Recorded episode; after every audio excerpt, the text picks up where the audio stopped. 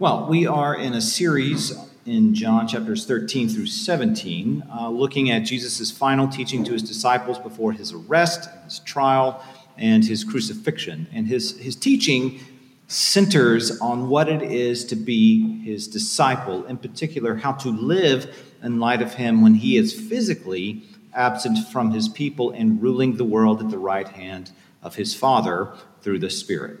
So we're interested in his teaching, not simply because it's Jesus talking about uh, what his disciples are to be like. I mean, that's good enough in itself, but we're doing this in light of just how hard it is to be his disciple in our own times.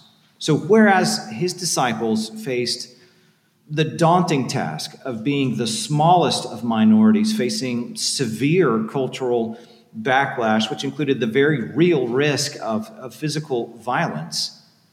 Our challenge is how to remain faithful when everything is telling us to pursue ourselves and our pleasure and our happiness or our, our comfort and not to sacrifice anything uh, of ourselves for God, let alone for anybody else. And those are two serious ways of being tempted away from God.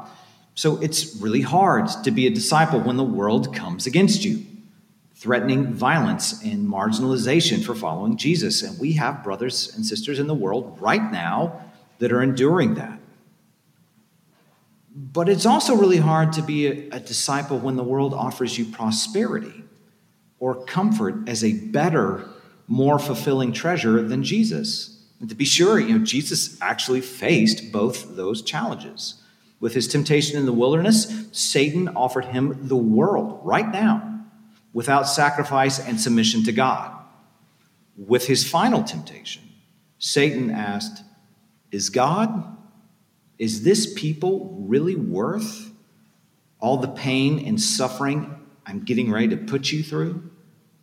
I mean, clearly, you know, those, those temptations are on the extreme, but at root, we face the same sorts of question and, and temptations daily. Daily. I mean, there are questions like can I really trust Jesus when so much of my life is going badly and has been for a long time? Can I really trust that what Jesus offers in the life to come will actually be better than the pleasure that is before me right now? I mean, can I really live out this calling to love one another when it seems to always cost me something and not cost the other people anything? Those are all good questions and questions we face all the time. Well, John 14 starts working towards those answers. We're in chapter 14 this week, one of the most well known and beloved passages of Scripture there is. We're going to read the first 14 verses. Let not your hearts be troubled. Believe in God, believe also in me. In my Father's house are many rooms. If it were not so, would I have told you that I go to prepare a place for you? And if I go and prepare a place for you, I will come again, and I will take you to myself, that where I am, you may be also. And you know the way to where I am going. Thomas said to him, Lord, we do not know the way you are know where you are going, how can we know the way? Jesus said to him, I am the way and the truth and the life. No one comes to the Father except through me. If you had known me, you would have known my Father also. From now on, you do know me and have seen him. Philip said to him, Lord, show us the Father, and it is enough for us. Jesus said to him, Have I been with you so long, and you still do not know me, Philip? Whoever has seen me has seen the Father. How can you say, Show us the Father? Do you not believe that I am in the Father and the Father is in me? The words that I say to you, I do not speak on my own authority, but the Father who dwells in me does his works. Believe in me that I am in the Father and the Father is in me, or else believe on account of the works themselves. Truly, truly, I say to you, whoever believes in me will also do the works that I do, and greater works than these will he do, because I am going to the Father. Whatever you ask in my name, this I will do, that the Father may be glorified in the Son. If you ask me anything in my name, I will do it. Well, this is the word of our Lord. Thanks be to Christ for it. Let's go to him in prayer again. Heavenly Father, as Frida was just playing, We were not there when Jesus was crucified. We were not there when he was laid in the tomb. We were not there when you raised him from the dead, but we believe. We believe on account of your disciples and their witness and how you have worked through them in the power of the Spirit, that we, 2,000 years after these events, see them. And we believe and we want to walk in our Lord's footsteps. Thank you for the grace and the mercy we have received from him. Thank you for how much you love us and how you are patient and steadfast in your kindness to us. So we pray in this time, Lord, that this would be a good meditation on your word, that we would grow closer to you, that we would see just even a little bit more how kind and tender and how deep your love really goes. We pray all of this in Jesus' name. Amen. Well, Jesus begins with what sounds like a trite sentence Let not your hearts be troubled. And it, it sounds, at least to me, almost like he's saying, just get it together, y'all. Toughen up. But he's not saying that at all. Now, keep in mind, at this point, the disciples are confused, if not bewildered. They, they know one of their number is going to betray Jesus. John, in particular, knows it's Judas, but they, they don't know exactly who or what that means as, as a group. And Jesus has told them he will soon be gone and they can't follow him, at least not yet. And they don't know what that means either. So think on it. You know, these men have, they've left everything. They've left everything to follow Jesus for three years. And I have to imagine that it appears to them as though they have either believed a lie or perhaps more so, it's like someone who has, just imagine with me, you know, gone, gone all in with their life savings on a, a single hand of poker. And now, as the cards are being turned over one by one, it looks like they've bet on a losing hand they don't know how much worse it's going to get. They, they have no clue what's coming, and that whatever fear and confusion they're facing in that moment, it's going to be compounded exponentially. And in the coming hours and days, not in the years to come, in the coming hours and days. But Jesus knows, and in the midst of his disciples' very real trouble, in a trouble that you know we would put in modern terms as emotional and psychological and economic and political and physical. So it's hitting them on all those points. Jesus points them to himself. Believe in god believe also in me. That's what he says. And this is not just jesus claiming to be equal with god the father and thus a personal statement of his divine status though it is clearly that like what we looked at with john 1 it's actually a recentering of his disciples back to the promises God made to Eve and Abraham and Moses and David and Jeremiah. Jesus is the one sent from God the Father to heal the world. He's the Christ, He's the long awaited King. As God says at Jesus' baptism and his transfiguration, this is my beloved Son with whom I am well pleased. Listen to him. So when everything is falling apart, look to Jesus. Trust Him. He is your foundation. He is your captain. He is your hope. He is the good shepherd leading you through the valley of the shadow of death. It's not pleasant, but He knows what He's doing. Jesus then speaks of His Father's house, how it has many rooms, and that He is going ahead to prepare a place for His disciples. And this is a word picture. It's a word picture, and we shouldn't think of God literally living in a big mansion any more than we should think of God as a literal rock.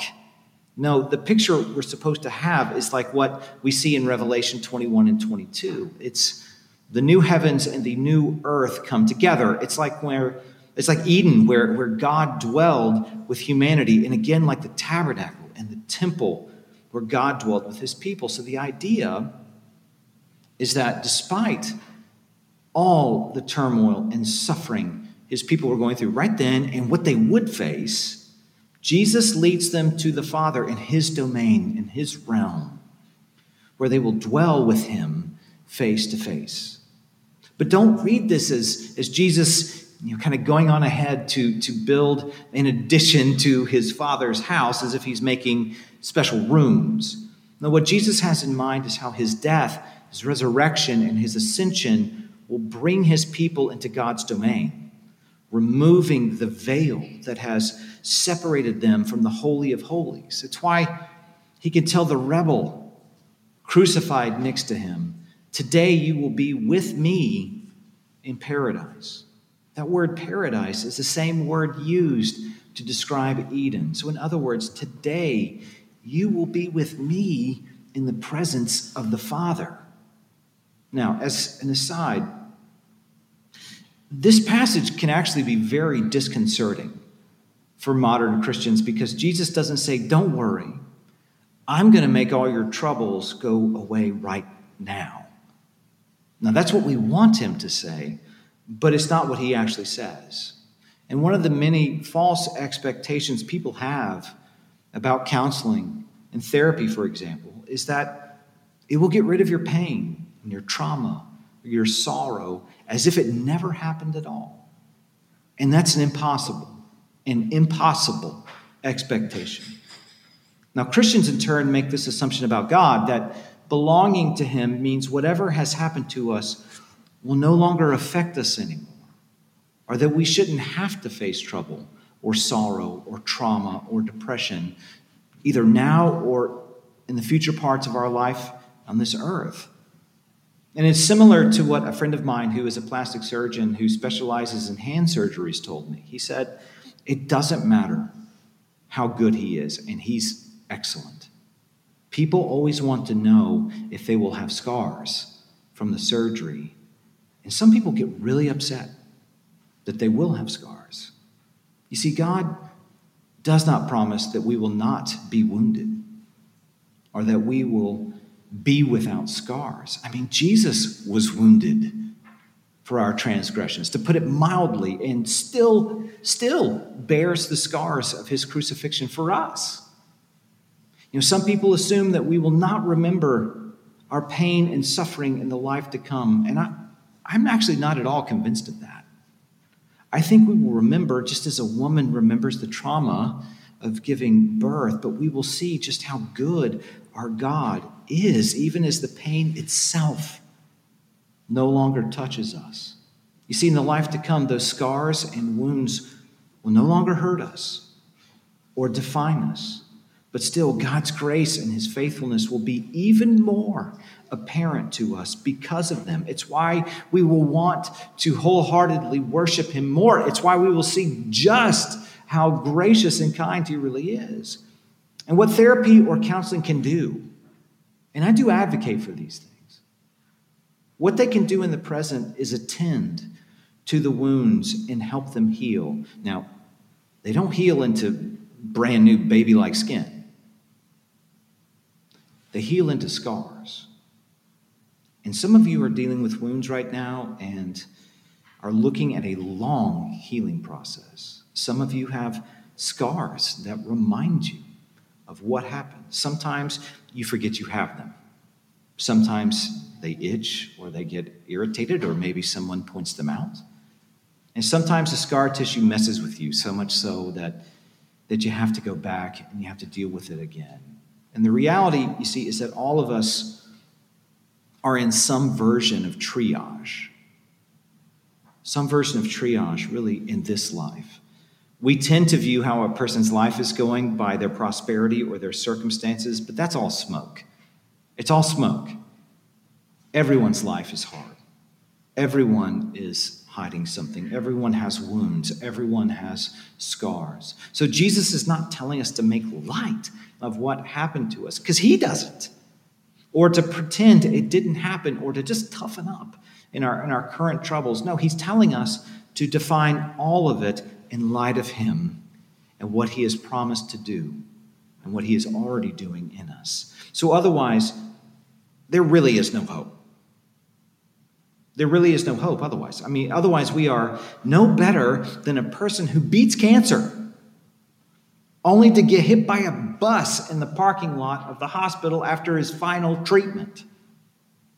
So, back to our text. Jesus says in verse 4 and you know the way to where I'm going. And I love Thomas at this point. Thomas is speaking for all of us, and he says, Lord, we don't know where you're going. How can we know the way? And like Thomas, we naturally read Jesus' statements as describing a destination, which is true, but then misunderstand Jesus as, as talking about a roadmap on how to get there.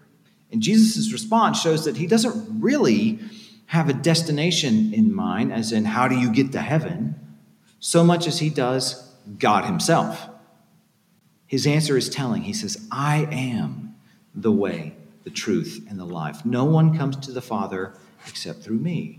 So, you know, to my mind, it's, it's telling. It's telling that, that one of the chief ways Christians have misunderstood the gospel is how and how they talk about it as a destination. So think about, you know, kind of the classic question of evangelism. If you were to die tonight, are you confident you would go to heaven? That's the wrong question. It's the wrong question. As Gerald Borchert argues, he says Thomas had misinterpreted the metaphor of God's house with many rooms to be a statement of taking a journey. How do we get to heaven? How do we get to God's house? Where is it located? And it's like the question so many kids ask if we had a big enough telescope, would we be able to see heaven from here? Gerald continues, he says, instead, Jesus was talking about the ultimate relationship of life that humans have with God, and that has implications for their eternal destiny. So think of it this way Jesus' emphasis to the rebel on the cross is not paradise, it's with me. That's the emphasis. There's no journey to heaven. There's no secret path. It won't show up in a telescope because it's not in our material universe. It's an entirely different realm of existence. No, to get to the Father, which is really what heaven is, you go through Jesus. It's why he describes himself, himself, as the way, the truth, and the life, but also as the bread of life, the door, the good shepherd, and the vine and if you think about them, those are all relational images. Consume Jesus. May he be in you. Go through Jesus. Follow after Jesus. Abide in Jesus. Eternal life is found in relationship to Jesus, not in a roadmap to Shangri La. So when you quit seeing Jesus' metaphor as a way to a destination, you know, the way that the Mormons and Muslims think of the life to come, you can start to see it as walking with God. It's why John says over and over again that the way of life is to walk in the light as he is in the light. So think about how Adam and Eve related to God. How did they know God? By eating with him and walking with him. And all throughout the Bible, those who are God's friends walk with him. So when Jesus says, I am the way, the truth, and the life, he means he himself is the way. He alone can bring you to God. And therein, what he claims about this life and how it is to live, it's the truth and the only way to be human. And everything else actually makes us less than human and leads to death. That is the Bible's persistent and unpopular claim. And of course, it's an exclusive claim, too. It's a claim that was deeply offensive to cultures in the ancient world where you know they were full of gods and people were expected to respect and revere and at least halfway worship all the gods to some extent. And guess what? It's offensive now. When we are expected to bless and endorse every lifestyle and value no matter what and to make an absolute claim like this is absolutely horrendous We'll come back to this in a minute, but you know, it's worth asking. How could a group of people with such an offensive message, really a message that the world takes to be arrogant and hateful, how could such a message result in such explosive growth of the church that has led to billions of people claiming Christ? Well, Jesus builds on his famous statement by saying, If you know him, then you know the Father. If the disciples have seen Jesus in the flesh, then they have seen the same God as Moses saw on Mount Sinai. Jesus fully reveals the Father. That's what John 1 is entirely about. So the question is does that mean it's one God showing up in, in two different forms, as in one moment he's what Moses saw, and another moment he's Jesus? Well, no, that, that's actually a heresy called, called modalism. It's like when people talk about water you know, as ice or snow or liquid or steam. Those, those are all different modes of water. God is not like that. He's not like that. No, God is one God and three distinct persons the Father, the Son, and the Holy Spirit. Now, hang with me. Hang with me. I know I'm not going to get overly technical, but just hang for a little bit. The Father and the Son are one, they are united. And Jesus will speak of the Spirit in chapter 16 just like this. Even so, they are three distinct persons. And if you try to figure out how that materially works, you've already started down the wrong path because God is not like his creation and cannot be pinned down by ontological categories of being as we know them and experience them. I think it's better to think of the Trinity in terms of relationship because that's how the Bible actually speaks about God. You know, so for example, God creates all things through his Son, the Word, the Logos, and the power of the Spirit. Go read Genesis 1, it's right there. Go read John 1, it's right there. God the Father sends his Son to redeem the world, and the Father and the Son together send forth the Spirit. We'll get into that in the weeks to come. It's why Jesus says he does not speak with his own authority, but his Father's authority. It's why the Father acknowledges his Son and says, Listen to him. And the Spirit, in turn, does not speak with his own authority either but speaks only what the word Jesus tells him to speak. It's why Jesus is the truth, and the Spirit is the Spirit of truth. It's why, for example, if you hear someone say, Well, God told me, and it doesn't sound exactly like Scripture, then it isn't the Spirit of truth speaking to them. God speaks to us through Scripture in the power of the Spirit, and that word continually points us back to Jesus. You don't need a special revelation. Jesus working through his word in the power of the Spirit is more than sufficient. So, in all of this, you, you get language like, the Father is in me, and I am in the Father, and I will send forth the Spirit of truth who will indwell you. And it's like what we saw last week with a beloved disciple, if you remember as John was in uh, the bosom, or that is the chest uh, of Jesus, like up close and tight in him, so Jesus is in the chest of his Father. That's all relationship language. So, the purpose of our existence then, the goal of our salvation is not so much a destination, it's not so much to go to heaven, rather, it's to be with God in union with Christ through the Spirit so that we might know the Father face to face in a new heavens and new earth. The goal is not place, it's just not. The goal is person. You know, just as the Father has sent Jesus, so Jesus sends out his people through the power of the Spirit.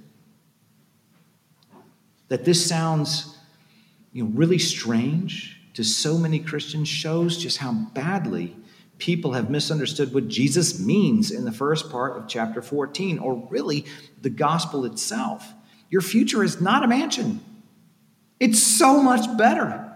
It's to enjoy what Moses longed to enjoy and what David sang about, to take in God in all his glory and wonder. The goal of your life, you know, what you are supposed to be looking forward to, the thing that, that should give you hope in the face of really hard circumstances is that you are already indwelled by the Holy Spirit in union with Christ. And this is a down payment on the life to come with the Father that Jesus has already prepared for you by his death, his resurrection, and ascension into heaven. And Jesus tells his disciples that if they're struggling to understand all this, and I get it, I just threw a ton at you, and that's a complex, seemingly simple, but complex biblical passage. If you're struggling to get this, Just look to the works Jesus did. Just look to the things he has already performed before them. Those alone should be enough to trust Jesus with our lives. I mean, so if Jesus can raise Lazarus from the dead, he can raise you from the dead too. And he's promised to do it. So trust him. In verse 12, Jesus comes back to what we've been talking about throughout this entire series.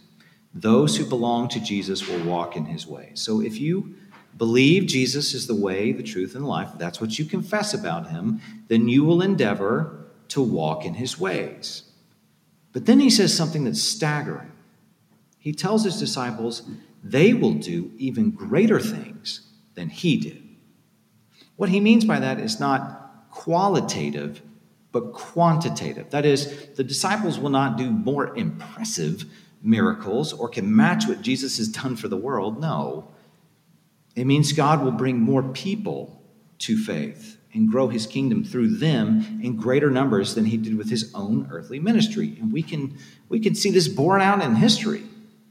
I mean, how many people came to faith from Jesus' preaching? A couple hundred? Peter had 3,000 come to faith in his first sermon at Pentecost after the Spirit had been poured out.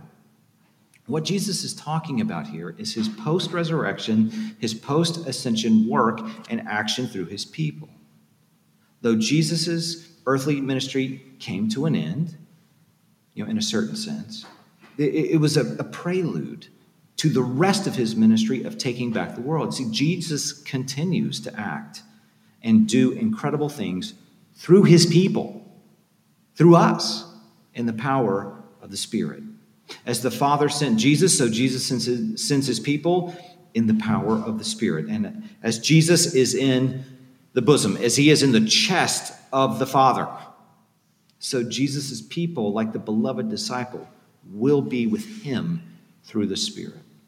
It's why we can and we must pray to God in Jesus' name. It's why we have that privilege and why we do it. Now, in verses 13 and 14, Jesus says, Whatever you ask in my name, this I will do, that the Father may be glorified in the Son. If you ask me anything in my name, I will do it. So, when Jesus says anything, I think we all kind of naturally uh, go the Janis Joplin route. If you remember uh, her from the 1960s, you know, oh Lord, won't you give me a Mercedes Benz? And the next verse is a color TV. The song is dated, I know. Or a night on the town. That's not what is in view here. Not even close. Rather, we seek God's will and his glory in the pattern of the Lord's Prayer. When we ask for that, he is happy to give it. So, you know, it's one thing to cry out in our pain and our suffering, to ask for healing or for needs to be met or for the strength to be faithful, especially maybe when we're angry or frustrated and it's hard to forgive. That's why we have a pastoral prayer every week. We are called to do that. We are given the privilege to do that. But it's another thing to ask God to bless us like the world. The content of our prayer life, you see, is a window into where our treasure is. Think about that. The content of your prayer life is a window into where your treasure is. Even more so if you're not praying at all.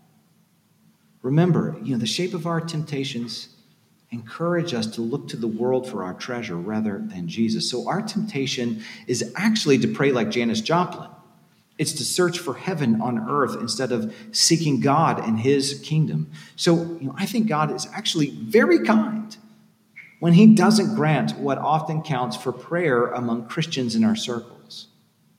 You know, there, there is real wisdom in coming to God and saying, Lord, this is what I really want this is what I think I need. This is really what I'm, I'm kind of hoping for right now, but I, am not sure if this is actually good. Please do for me according to your will and help me to be pleased in your decision. But you know, more so, there's real wisdom in learning to pray beyond our own wants and desires to what God wants and desires for the world. Why would Jesus teach us to pray your kingdom come, your will be done on earth as it is in heaven if he didn't want us to earnestly desire the coming of his kingdom and to live like it? That tends to be the last thing we pray for if we pray it. Seek first the kingdom of God, and all these other things, these other needs will be met because he knows you need them. Now, earlier we mentioned how offensive Jesus' exclusive claim to being the way, the truth, and the life really is. And it's, it's not just for our times, but for the first century too. I mean, how on earth, when you consider that, how on earth did such a message catch fire?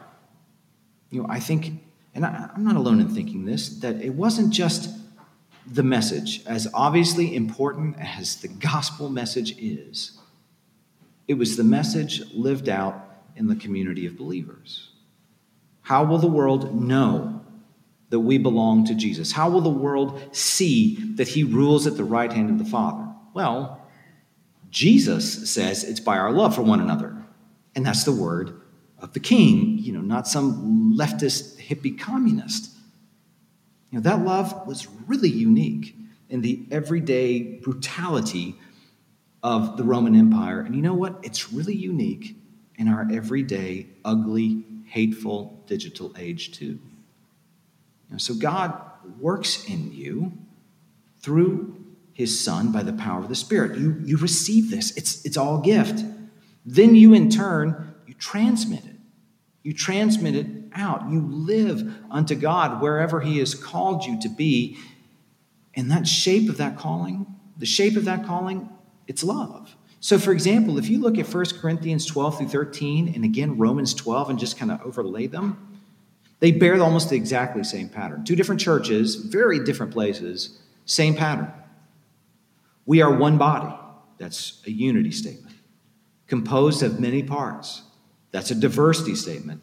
And the bond that holds that un- unity and diversity together is love. And if it's not love, you're going to lose the unity and you certainly will lose the diversity.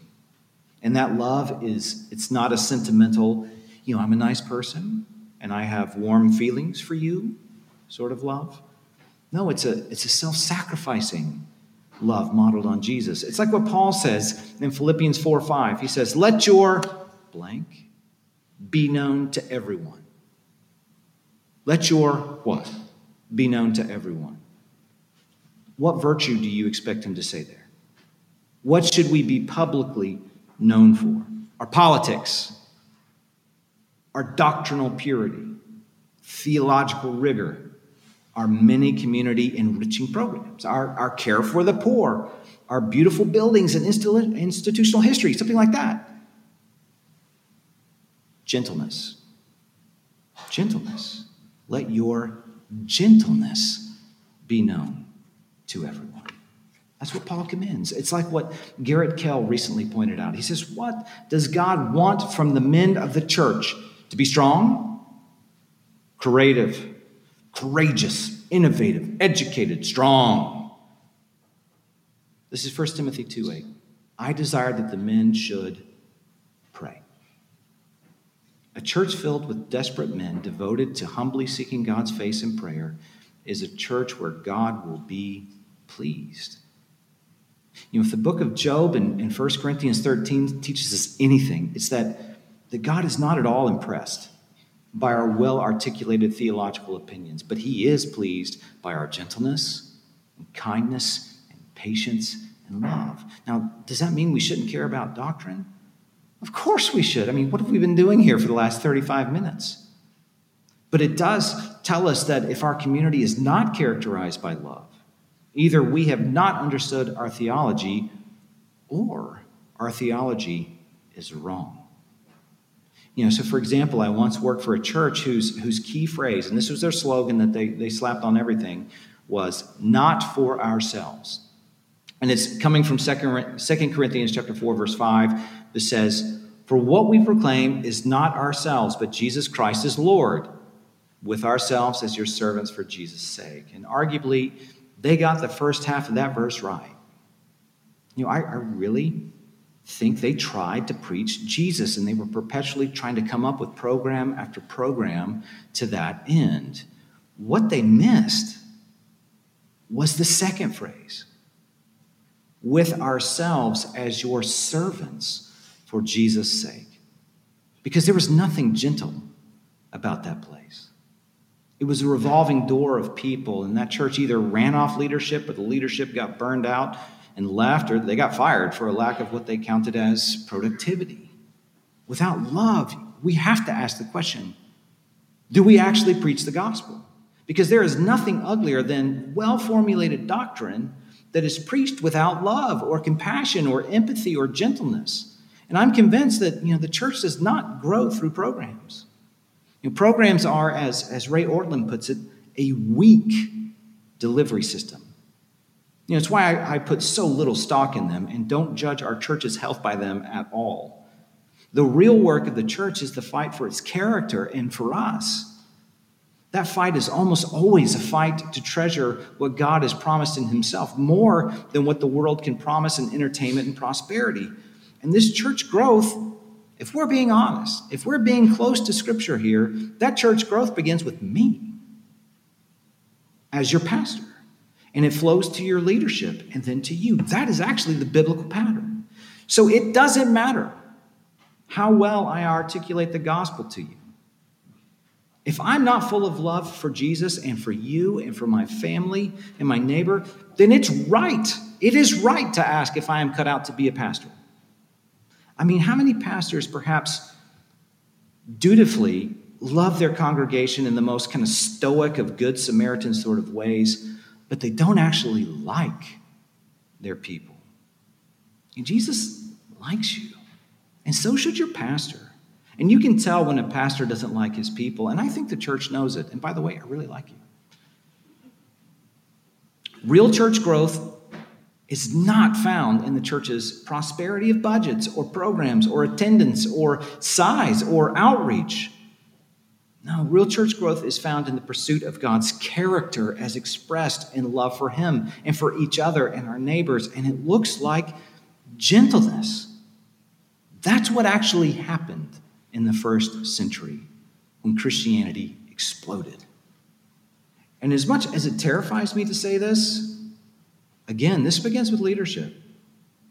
You should expect that me, you should put this on me, and all the elders, and all the deacons, that we are actively pursuing faithfulness to Christ and sacrificial love. I mean, 1 Peter 5 says church leadership should not be domineering but should seek to be like the great shepherd.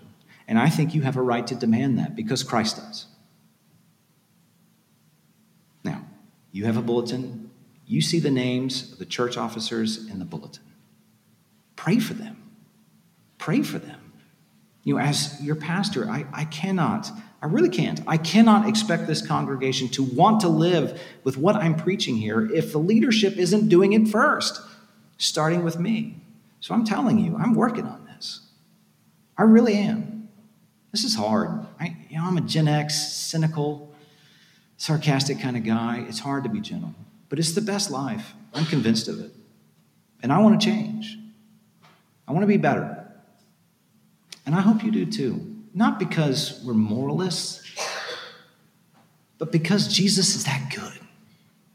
He's that good.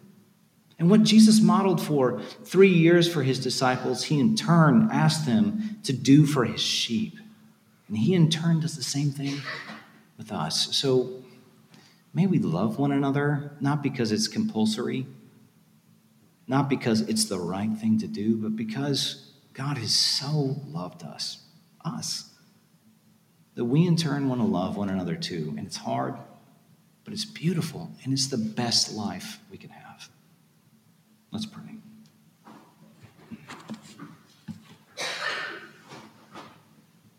Heavenly Father, you are good. You're so good. Your steadfast love endures forever. And Lord, I pray for me and I pray for this church. Because, Lord, I could be such a jerk sometimes. I can preach these things and then turn around before the day's end and have just blown it all away. So, Lord, I pray for me and I pray for all of us that we would want to grow in tenderness and kindness, not mousiness, but a strength that is rooted in you, that is willing to love as you loved. I pray all of this in Jesus' name. Amen.